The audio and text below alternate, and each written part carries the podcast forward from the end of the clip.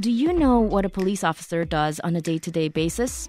It's not something Chicago's police department grants public access to. That has led to a gap in empathy for cops, and it's an issue the next mayor of Chicago will have to tackle since crime and policing have been top of mind for many residents. WBEZ criminal justice reporter Patrick Smith looked into the issue for his latest story, and he joins us now. Hey, Patrick. Hey, Esther. Patrick, why is there such a disconnect uh, between Chicago's police department and the public? Yeah, you know, I think there are, are multiple reasons. I think activists would say the reason is because there's a history of abuse by police officers. I, I think police officers and their supporters would say it's because they have a hard job to do, and sometimes it means they have negative interactions with the public. They might also honestly blame the media for. I think a lot of officers would blame the media for the disconnect. But I do think one big cause of it is that there's a real lack of understanding, as you were just saying, uh, about what police officers do every day, the challenges they face, what the, what their jobs are like, and I think that that is exacerbated by the fact that there is really limited access. Uh, reporters are given really limited access to officers, especially officers just sort of doing their day to day work, mm. so that the public can be better informed about what that day to day work looks like. Well, so talk about the CPD's public relations strategy up till now. I mean, how have you seen it impact the perception, public perception of the department? Yes, so I think um, the practice, and I'm not going to say it's like an out and out policy, but the practice is more or less to stick to press releases mm. and press conferences as the way to uh, interact with the media and therefore interact with the public. And what that means is that the public is mostly just hearing from like you know, highly politicized figures like the police superintendent, you know, somebody who's who's definitely got talking points and sticking to an agenda, or they're hearing from like the president of the police union, who right mm. now is John Catanzara, a very controversial, uh, you know, right wing figure, and it so it sets up this place where you're not really cutting through to like the day to day challenges. You're on this sort of high politicized level that mm. that I think hurts hurts the public. Well, do most police departments work this way? Uh, why why is this how Chicago's police department chooses to communicate with the public? Yeah, you know, I, I don't know if I could be strong enough to say most, but I know that there are many other departments that allow greater access. Where doing something like shadowing a detective or shadowing an officer or going on a ride along is just not that difficult of an ask. You know, I talked to Charlie Beck, who used to be the chief in Los Angeles uh, he talked about they had the manual said, yeah, if you're a police officer and you know the information that's being asked, you're allowed to answer it if mm. you want to.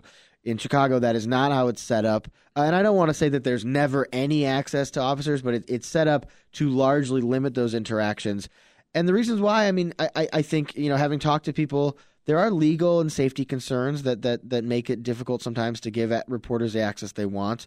Uh, but I also think there's just fear about you know somebody might say the wrong thing. Mm. somebody might make a scandalous remark or it might come off wrong and it's better if we just keep things controlled.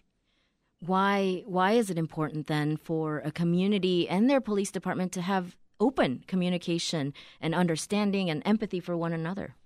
Well because one police and residents interact every day. Police serve the public. Mm-hmm. i mean we spend 2 billion dollars a year here in chicago on our police department, roughly, uh, rough, mm-hmm. roughly two billion dollars a year on our police department. It makes sense that we as a public have a vested interest in sort of knowing exactly what that looks like, not just getting, you know, stats or really high level stuff, but getting in on the nitty gritty. And also, mm-hmm. we've seen a movement over the last, you know, ten years at least of more citizen engagement, more citizen engagement with police, more police accountability, mm-hmm. more sort of the idea that police need to be governed by the public and if you're going to have more residents weighing in on police policy and police behavior, you need those residents to understand what they're what they're talking about. This is Reset. I'm Esther Yoon-Ji Kang, and for Sasha Ann Simons, we're talking with WBEZ criminal justice reporter Patrick Smith about his latest story highlighting a gap in empathy between police and the community. Patrick, you spoke with Anthony Driver. He's the president of Chicago's new Community Commission for Public Safety and Accountability uh, about his attempts to get to mm-hmm. know what a CPD officer's day looks like. How did that go for him? Yeah, so he, uh, you know, he's somebody who's been like thinking about and working on policing issues for years, mm.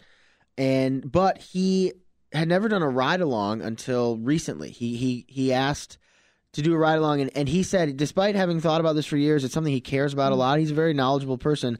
He said it was really eye opening for him to go on a ride along with officers and see you know, he said like how many mental health related calls they deal with, how much paperwork they have to do, uh, the the dangers that they face on a daily basis, just like not mortal dangers, but but physical Sure. danger that they're Right. facing that we that nobody ever hears about.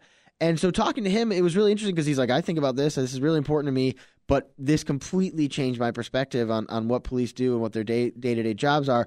Not every resident is going to get to have that experience, Yeah. but the whole purpose of the press is to to to bring that message, bring bring that sort of experience to to the public. what kind of what kinds of dangers did he talk about?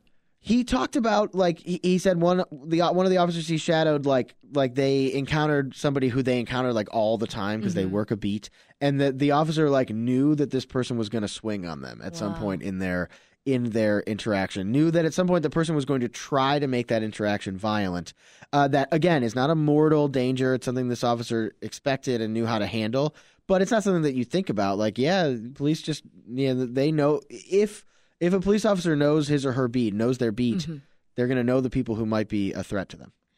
Now, Patrick, you wanted to shadow a CPD officer for the fifth season of WBEZ's Motive podcast, uh, which you hosted and produced about the work of anti-violence workers. Tell us what happened there. Yeah, so so I spent uh, like months um, with these anti-violence workers. Honestly, the project started like more than a year ago, uh, and we ended up producing this series, this season of, of Motive that shows their lives and the work they do, sort of the the good and the bad. It shows them having a real impact. It also shows the struggles that they go through and, and some of the difficulties and the times when they can have an impact. And I, while I was doing that reporting, reached out to CPD repeatedly. Hey, I'd love to shadow officers who work in this West Side area that I'm covering, or detectives who are trying to solve some of the shootings and murders that are coming up in this, and uh, was it, it didn't go anywhere. Those requests never went anywhere, and I think that's a real lost opportunity for the police department, for police officers, and for the public because. Yes, I bet some stuff would have come up if I had gotten to shadow them mm. that wouldn't have looked great for the department. But I also think people would have come away with a much better understanding of what it's really like to be a police officer in Chicago. Well, I wonder what your thoughts are on this. I mean, what role do we, the media, play when it comes to this disconnect between the public and, and the police that we're talking about here? Well, yeah, I, I really hope nobody takes this article as an excuse. Mm. It's not, I, I hope it doesn't come off as me being like, hey, or us reporters being like, hey, listen, we can't do our jobs effectively, so mm. don't blame us if you're if you're getting the wrong impression or something like that. Mm-hmm. I think in everything, we as reporters have a responsibility to be as accurate and fair as we possibly can, to be as nuanced as we possibly can, to get as deep as we possibly can. So I'm going to keep trying to do that. I'm just saying, hey, why doesn't the police department make this easier for everybody? That makes sense. You know, earlier this month, the sister of deceased police officer Thomas Wortham called on journalists covering uh, the visitation of another slain police officer to, quote, report accurately about what police do, end quote. What do journalists like yourself uh, need in order to do that? Yeah, that was a, a sentiment that I heard a lot. I was outside the visitation for Officer Andres Vasquez Lasso, who who was murdered in the line of duty, and I heard from a lot of people that that we as a media had a responsibility to make sure people really understood what mm-hmm. officers were facing every day, and this feeling that there was, like we're talking about, a real gap in understanding.